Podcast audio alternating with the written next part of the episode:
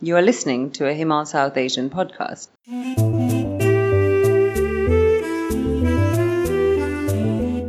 Among the many political fallouts of the Easter attacks in Sri Lanka was the renewal of debates on the need for robust anti terrorism laws. The government has sped up deliberations on a proposed Counter-Terrorism Act, which seeks to replace the older and notoriously draconian Prevention of Terrorism Act. But how necessary is a new anti terror law? Will it rein in the excesses of the previous legislation? And how likely is the government to implement the law without bias? In this episode of Himal Interviews, our Deputy Associate Editor Shubhanga Pandey talks to human rights researcher and lawyer Gehan Gunatilaka to examine these questions.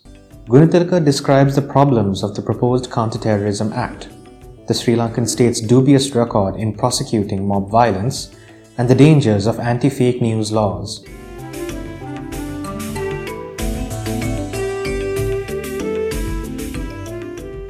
Hi Gehan, welcome to the Himal South Asian podcast. You're welcome. We've been following Sri Lanka's counter-terrorism bill and I've also written on it. Could you walk us through the rationale for the bill and um, also say what its current state is? Yeah, sure. Uh, I think answering this question requires uh, a bit of a trip down memory lane. Uh, so there was a Prevention of Terrorism Act that was enacted in 1979 uh, and this was meant to be a temporary law designed to deal with uh, armed groups that had been emerging at the time. Uh, it was only meant to be in place for three years initially, but this law was made permanent in, I think, 1982. Um, the law, that is the PTA, uh, has a number of problems, uh, but there are two really serious problems in my view. Um, first, it makes confessions to police officers admissible as evidence. And this, of course, incentivizes the torture of suspects. Uh, and it is a major violation of the right to be free from self incrimination. This is a very basic legal right. The second major problem that I see with the PTA is that it places the burden of proof on the accused. That is to prove their innocence rather than the prosecution to prove their guilt. So this violates another right, which is quite fundamental, and that is the right to be presumed innocent until proven guilty. So the PTA, which is the 1979 law, undermines two of the most basic legal rights owed to citizens in any democratic society. So naturally, it was criticized both locally and internationally for decades, and creating uh, this really created a demand for the reform of this law. Now, in 2010, uh, Uh, if we fast forward, the European Commission decided to withdraw a special trade concession facility that had been offered to Sri Lanka. That was called GSP Plus. One of the conditions for regaining GSP Plus was reforming the PTA and specifically addressing the two problems I, had, I just mentioned. So in 2015, when the government changed, the new government decided to launch plans to regain GSP Plus, and it was at this point, 2015, that there was a serious commitment made to reform the PTA. Then, in September that year, 2015, the government co sponsored a resolution uh, before the UN Human Rights Council and again committed to reviewing, repealing, and replacing the PTA. So, the idea of the idea to enact a new law really emerged during this time. So this is the main objective of the new act, that is to introduce a law on counterterrorism that was substantially compliant with some of our international human rights standards. Um, it's been nearly four years uh, since this uh, initiative was launched, and there have been four years of deliberations, and now there's a draft Counterterrorism Act, the CTA, which is being discussed by a parliamentary sectoral oversight committee. Now, the bill is yet to be debated in Parliament. Now, the recent Easter Sunday attacks has renewed discussion around this draft. But I, quite frankly, I must say that there was a lot of pressure on the government to enact this law even before uh, the Easter Sunday attacks, because retaining GSP Plus was very much connected to completing this reform. Now, you've argued that despite the improvements in the current draft compared to the older Prevention of Terrorism Act, that there are still some problematic aspects to the existing bill. Could you tell us what those are? So the the main problem with the existing draft is that it actually subordinates the judicial power of the people to law enforcement officials. What I mean by that is that a judge, a magistrate, is legally obliged to take the um, recommendation of a police officer when it comes to deciding what to do with a suspect. That is, to detain the suspect or release the suspect on bail, to remand the suspect.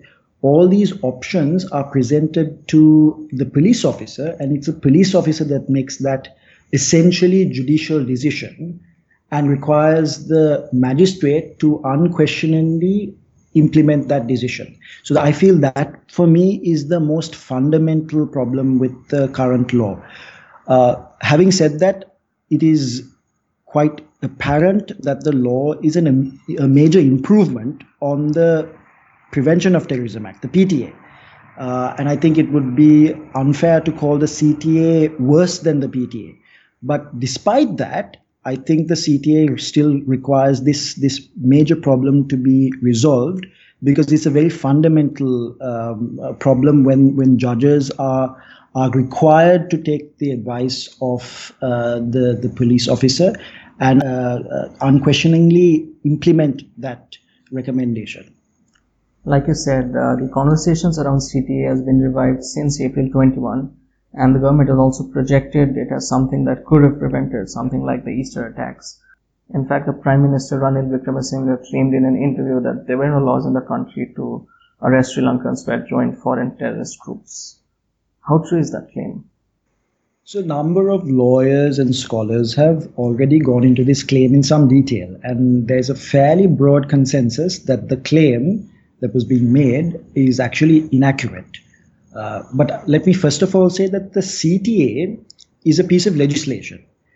Even if it had been passed, it would not have compensated in any way for the chronic negligence of uh, political leaders or for the incompetence of the law enforcement and intelligence apparatus in processing information about threats and taking preventive action uh, there's now sufficient information in the public domain to confirm that the failure to prevent the Easter Sunday attacks had nothing to do with gaps in the law.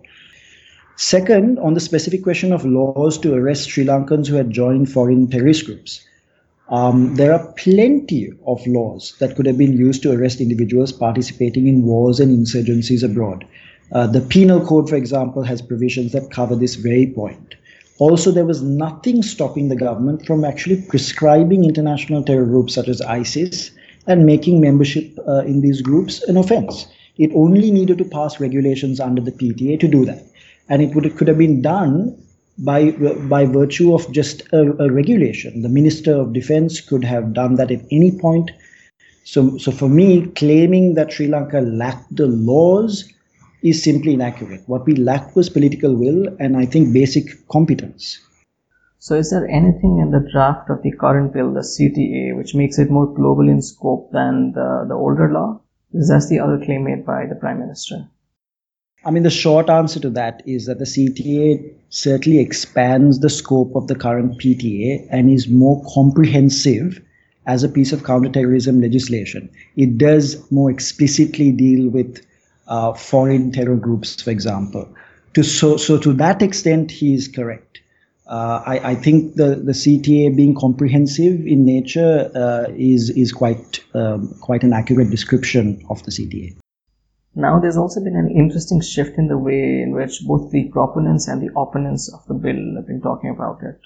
You know, in the past, their focus was on the impact of the bill on the rights of individuals or associations, and now it seems to be all about national security. What do you think about this transformation in political rhetoric? Yeah, yeah, that's a great question, actually. Um, I think there has been a very clear shift in the rhetoric, uh, to be honest. Uh, the CTA was originally characterized as a law that made Sri Lanka more compliant with human rights standards. And that's why the, the context of regaining GSP Plus is actually quite important to understanding where the drive to enact this new law came from. Uh, so proponents of the law claimed that this was in fact more compliant with human rights standards. And uh, in a strange way, opponents of the law refuted this claim. Uh, to be honest, as I said before, the CTA is an improvement on the, C, uh, the, the PTA as far as human rights standards are concerned. So the Rajapaksa claim that it harmed trade union rights, which was in fact one of the claims, uh, and was more draconian than the PTA, uh, is simply untrue. Uh, but at the same time, any claim that it was totally compliant with international human rights standards is also questionable. The CTA still, as I said before, needs a vast improvement. Uh, it is it is fair to say that there's been a change in the rhetoric because since the Easter Sunday attacks, the rhetoric has dramatically changed. Now, proponents of the law claim that this is the answer to Sri Lanka's national security crisis. Uh, this is, of course, a dubious claim because Sri Lanka's national security crisis is due to negligence and incompetence and not gaps in the law. The CTA alone cannot solve these systemic problems. So, uh, at the same time, the claim by opponents of the law that it would harm national security is also facetious. Because if you really think about it, the threat of suicide attacks by Islamist groups does pose a major threat to public safety and security. There, there's no doubt there. But do we anticipate counterterrorism laws like the CTA being used to deal with another major, if not worse, threat to national security? And I'm referring to the perpetration of indiscriminate mob violence in many parts of the country. We've now had three major episodes of violence in the last two years, and not a single conviction to show for it. So, just last week, several suspects allegedly involved in the horrific mob violence in uh, were released on bail. So uh, it seems that the CTA is not going to be deployed when this type of threat to national security arises. And it seems to me that the terminology of quote unquote terrorism is only deployed when the perpetrators come from minority communities. Whereas you get phrases like communal clashes uh, when perpetrators come from the majority community. This distinction illustrates the major prejudices that underlie the application of counterterrorism laws, not in just in Sri Lanka, but the world over. It seems to me that these laws are much more about reinforcing majoritarian power than about actually protecting citizens from danger. So, if the law is much more likely to be used for pushing majoritarian politics, um, are there safeguards built into the law to stop it from arbitrary use or from disproportionately going after members of the minority communities? I, to be honest, don't actually see this bill being enacted in Parliament anytime soon because I think the appetite for law reform on counterterrorism is actually now limited. And I'd be surprised to see the CTA actually being passed this year. Uh, I see the government much more preoccupied with laws to combat things like fake news which I'm going to argue is actually a major distraction.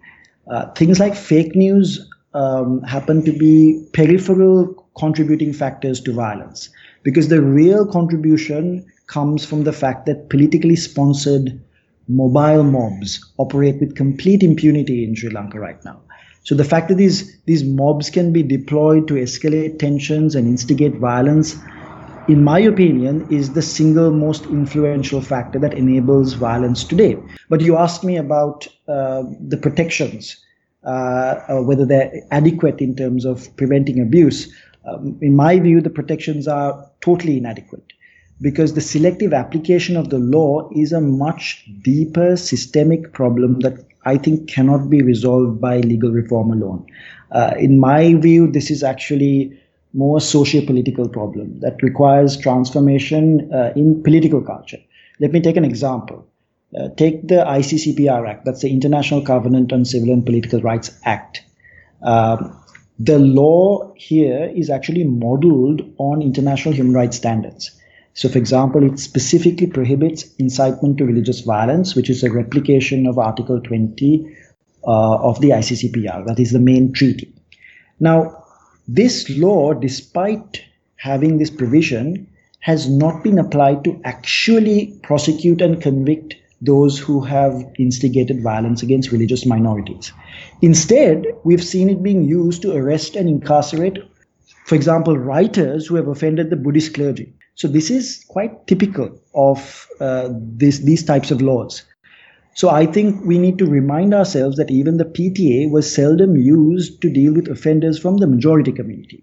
So I do really anticipate the abuse of these laws in the future once they are enacted. So, really, the problem with these special laws is that they end up giving a lot of discretionary space for abuse.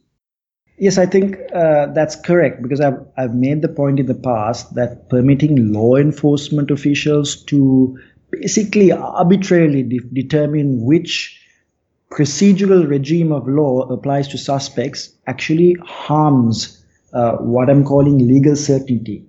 And, and what, what we mean by legal certainty is basically the principle that citizens can reasonably predict how the law would apply to them. Now, the discretionary power of executive authorities to apply very different laws, like, for example, the penal code in one case and the PTA in another case, very different laws to suspects depending on their identity, really undermines this principle of legal certainty. So, for example, if a person has a Muslim name and is arrested on suspicion of being, say, involved in any type of violent activity or incitement to violence, the person is likely to be arrested under the PTA because there is already a prejudice surrounding persons with Muslim names as being involved in quote unquote terrorist activities. Now, this person is then immediately denied bail, access to legal counsel, detained for long period of, periods of time because the PTA procedural regime kicks in. But, if the suspect, say, for example, has a Sinhala name and is arrested for being involved in, say, mob violence or instigating violence against some minority community, the person is likely to be arrested under ordinary law and then is likely to receive bail. But I'm not imagining these possibilities. This is precisely what happened in the wake of the Kurunegala anti Muslim attacks. Suspects arrested in connection with these attacks, as opposed to those who have been associated in some way, even peripherally, to the Easter Sunday attacks, the, these suspects were released on bail.